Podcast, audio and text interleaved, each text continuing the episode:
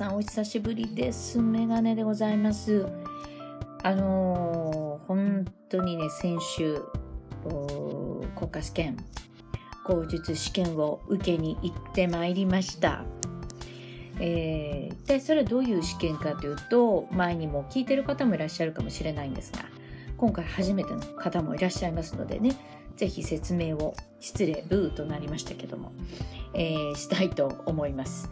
えー何かというとですね、まあ、全国通訳案内士という正式名称を名乗ることができる通訳ガイド。今もこれを使ってはこの言葉を使うとねまあうんと国家試験を持ったガイドではない人も名乗れちゃうので名称だけはね全国通訳案内士ということなんですけれどもと2年ぐらい前からちょっとテストのスタイルが変わってしまってですねその2年ぐらい前までは非常に難易度が下がったのでみんなで受けようみたいなね東京2020に合わせてガイドさんを増やして単価を安くするという何ていうのかな目論みがあったのかなかったのか点々点。という噂がございまして確かに教育も830あればいいとか言っててね。今はもう900ないとダメですしまたは英検の1級がないと英語の試験は免除になりません、えーですがまあ私はたまたまございましたんで、まあ、英語は免除。それから去年は奇跡的に歴史が受かっていたのでこれも免除。それから一般常識もこれもギリギリ確か免除だったと思います。合格していたので免除。で今年の試験っていうのがえっ、と実務通訳案内士の実務というちょっとまあ法律的なものでしょうかね。難易度かなり3年前より上がってましたね。えーこれとあと私は地理を去年一問で落としてしまったのでこれを今年受けても落ちたと思っていたっていう話を結構前にしてたと思うんですがなぜか奇跡が起きて3点と2点問題やったんですけど3点問題ばっかり当たっててギリギリ70点で合格というなんでしょうね。まあ誰も言ってはくれないんですけどシンデレラガールって言っていいんかなとは思います。それでですね、まあ、私が住んでいる場所はまああえて個人情報ということでここだとは言いませんけれども口述試験の二次面接の、ね、場所を一次試験を選ぶときにあの受けるときに選ばなくてはいけないんですね。で二次試験というのが東京大阪福岡なんですもう3つしかなくて。もうこの当時からも東京と大阪は何て言うんでしょう。なかなかな人数でコロナが増えていたのでもし万が一受かって東京に行けるかと言われたら私行けないなと思ったんですよね。怖くて。ビビりなのでね。それで仕事柄もまあいろいろ厳しいというのでうーんやっぱり感染が高いところにわざわざ自分から行くっていうことがちょっと許されない。食事も今のところはもう NG が出ているので、うん、という感じなんですよ。それでまあたまたま福岡選んでたんですけどまあ私にとって一番、えー人生で南下した日本を南下した旅でございました。ですがあのー南下したといえども観光できませんからあの駅と空港と駅と試験会場ぐらいかな。行きしたのは、ね、何がびっくりしたって本当福岡って若い人が多いんですね。なんだろう見た感じでは25歳以上ぐらいの方が多いのかなと思うと2567みたいなそんな勝手なイメージ。きっと30代かもしれないけどねみんな若く見えて。うんなんかすごく若いというかね活気がある。そんな感じがしましたね。あとお店の人もテキパキしてましたね。皆さんと買うちゃんと。ねあのちょっと飲み物飲みながらこれレコーディングしてますけどもお許しを。あのなんでしょう買い物ねみんな買う感じです。見てるだけとかない感じ。そこがね都会だなと思って見てました。あと本当は金印を見に行きたかったんですよ。漢の和の名の国王ね、ありましたね。歴史で習いましたよね。あれが福岡市の博物館にあるということでして、本当は行きたかったんですが、遊びに行くなというサインでしょうかね。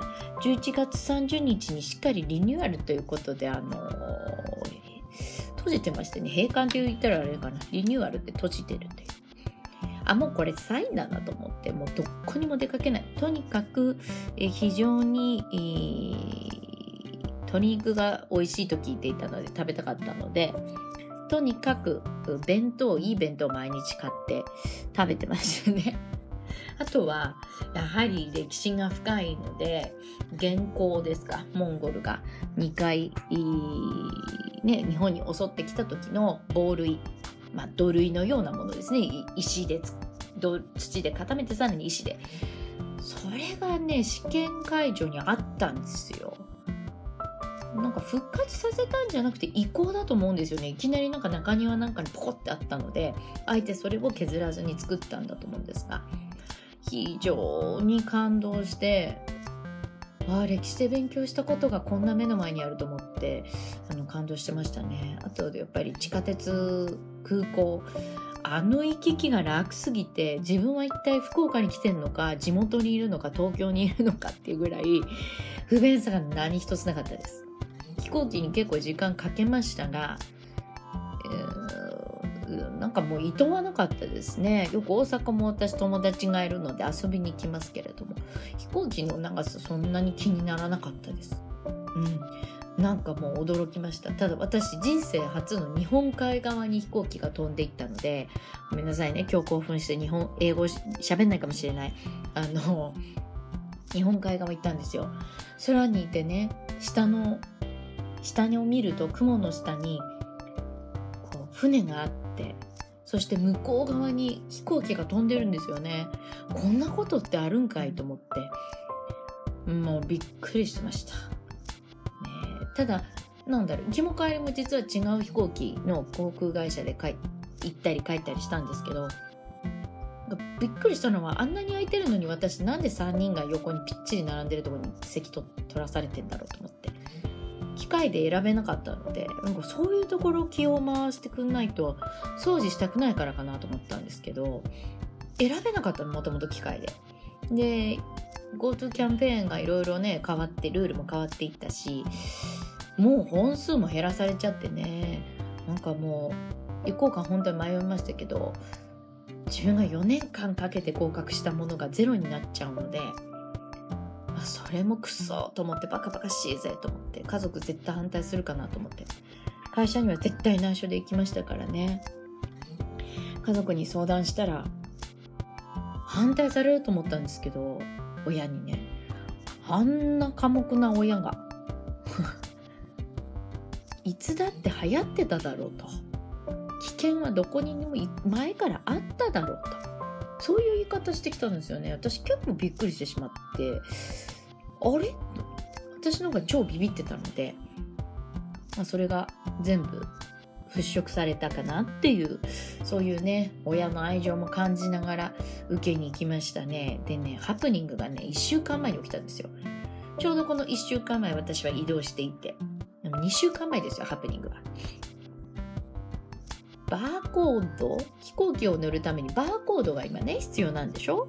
で IC カードではないもう古く作ってたカードだったんで IC カードがないんですよ。それでコンビニでチケットの金額を払った場合にはある番号が必要でそしてそこの番号を使ってバーコードを出すんですがなんとコンビニのレシートに載ってないのよ。載ってるって書いてあったのまあそこで大変でした。もうほぼなんか夜中通して眠れないみたいなねそういう感じをやってましたけど。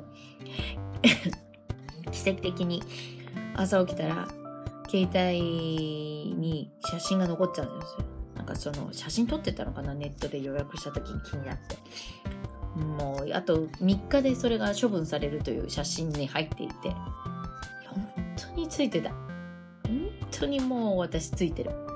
と思いましたねでまあ受けに行きましたよ。もう1週間前に自分の緊張がピークに達しちゃってたんで、本当は私もう結構ビビりなんで、ああ、これ眠れないな、きっとなと思って諦めて行ってたんですけど、ぐっすり眠れましてね、ほんと素晴らしい。本当はなこんなことがなかったら観光行きたかったです。ねえ、美味しい食べ物食べたいな、博多ラーメン食べたいなと思ってたし、そういうのも全部なしです。だって自分の責任だからね、試験を受けに行く国家試験はね、不要不急じゃないのかなとかいろいろね、友達と話しながら、教会にも電話かけたり、電話っていうかメールをしてね、問い合わせして、なくならないと。大変でしたよ。うん、やっぱり半分は観光かなと思って GoTo キャンペーンちょっと使ったんですよね。ダメだと。いうことになり、あのズバリキャンセルしましたよね。で、キャンセルしてもう一回予約取ったら高上がりですよね。でね、そのホテル側も結構内容わからなくて、私差額だけ働払いたかったんですが、ダメだと。いや、なかなかです。なかなかでしたよ。向こうもでも困惑してるのも分かったしね。もし急に決めるんだったらね、かシステムがねちゃんとできてたらね旅行業界もただでさえ苦しんでるからと少しね楽になるのかなって思ってましたけどね。すごく接客のいいホテルでして感動しましたね。あのネットでお願いしていたことがわざわざもう一回説明しなくていいっていう素晴らしい接客ですよ。私がいるところそんなに接客良くないと思うんですよね。あのなんか比べちゃいました思わず。あ素晴らしいと思いましたね。であとはね試験の思い出はえっ、ー、とそう行くまでにやっぱりそれはぐっすり寝れたとはいえ緊張したのでまあ自分のねテンポが上がるような気持ちが上がるような曲を聴いていこうと思って英語を聞くのも一つの手だったんだけれども、まあ、そういう気持ちでは、ね、全くなかったのでだね。二自由の曲を聴いたんですよ。ステップアナステップって曲ですよ。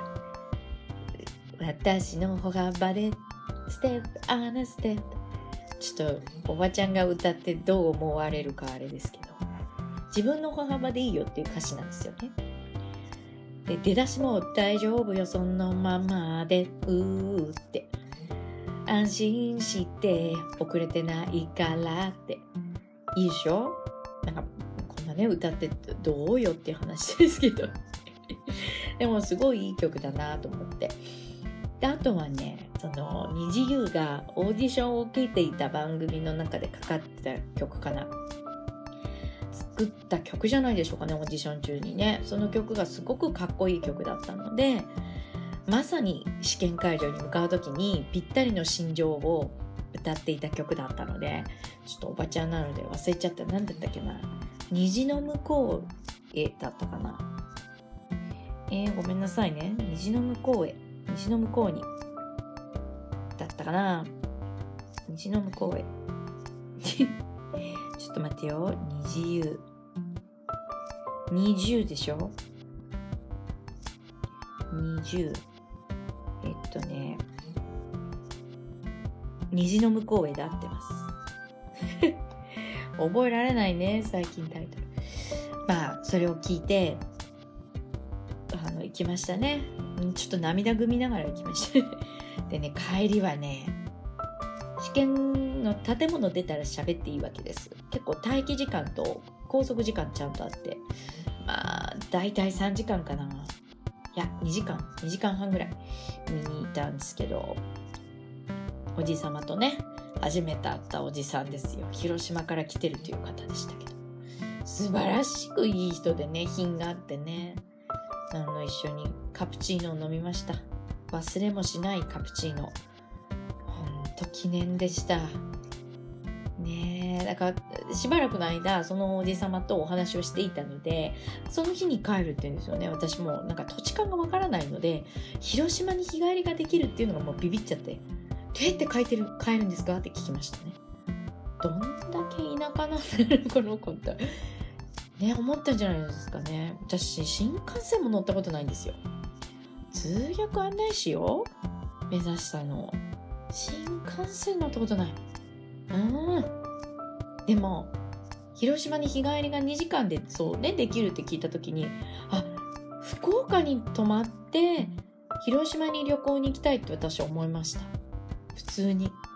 だってあまりにもアクセスが良すぎて正直大阪に行って伊丹空港行ってまた京都行ってっていう移動結構あったんですよね。京都行った時ね。あれと思ってびっくりしました私。本当に本当に本気で。だから旅行行きたいっていう方は本当福岡空港素晴らしいかも。ただ本当街の中に落ちていくのでなんか私あんな人生で飛行機があんな傾いたの初めてかもしれないです。はあ食いしばりましたね。うんってやりました。うわーみたいな。長いジェットコースターラストはね。で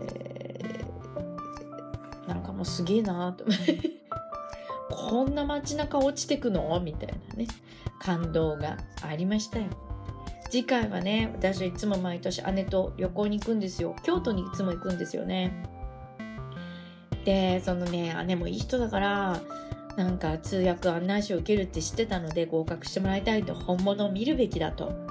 そうして去年落ちてるでしょ？えー？って言ってたから。えー？ってね。でも今回も私も落ちたと思ってまあ飛行機ホテルキャンセルよ。10月に。そして11月合格発表。慌てて予約よ。バタバタ。もううちの家族どんだけ私のこと遠い目で見てたかなと。で、ね、今回の合格はまた時間かかるこれ。2月の頭に発表。なぜかしらね。まあ受かってることを願いたい。またわからないです。もう50-50私の中では。テンパったとこもあったし蓄字通訳もするんですね。2分でスピーチもします。その場で選んでお題を選びます。で2分でスピーチをしてもちろん英語で。その後何が来るかわからない Q&A セッションですよ。そしてえー、蓄字通訳をやって私の場合日本酒についてでございました。で日本酒についての質問。日本酒どころか焼酎聞かれましたね。私飲まないので大パニックですよ。ねもう私はとにかく脱菜のお話をさせていただいてすり抜けさせていただきましたけれども。どうだったんでしょうか。まあ合格は50-50神のみぞ知るということで、えー、今一度このポッドキャスト一旦終了したいかなと思います。皆さんねクリスマスも近いですしね。もう冬休み入るよっていう学生の方もいるだろうし。初めて私のこのポッドキャスト20代の方がいてめちゃめちゃ嬉しい。そしてそしてそうそうそう。国が1個増えたんですよ。フィリピンだったかな。これ英語じゃなくて今日本当ごめんなさい。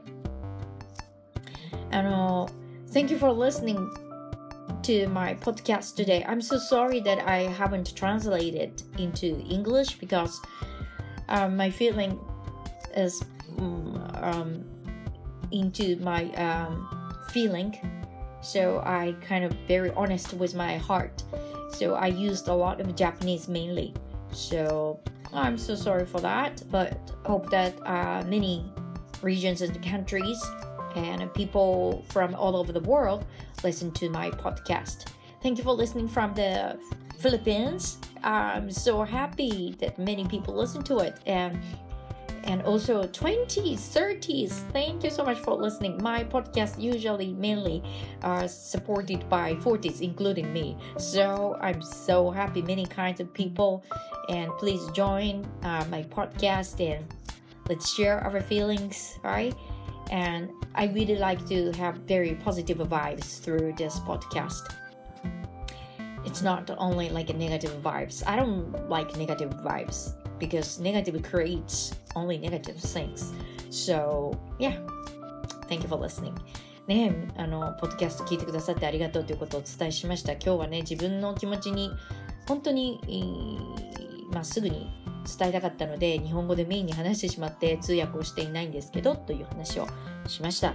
そして、今回から、えー、前回のポッドキャスト、そう、フィリピンの方から、そして20代の方から、いろんな国の方、そして地域の方、聞いてくださってありがとうという話を、えー、しました。えー、すごく嬉しいです。なんか、なんかキュンキュンしてます。で、私は基本的にネガティブからはネガティブしか生まれないと思っているので、ポジティブなね、人たちとつながりたいなと思っていて、ポジティブなバイブで、えーバイブスが広がるといいねなんて話をさせてもらいました。え皆さんが今日も素敵な夜を過ごしますように、えー今日はね、2020年12月の19ですか？はい、土曜日、日本時間の8時、違う違う、全然違う、10時次でございます。皆さんの土曜日の夜が素敵な夜でありますように祈っております。メガネでございました。それでは皆さんまたごきげんよう。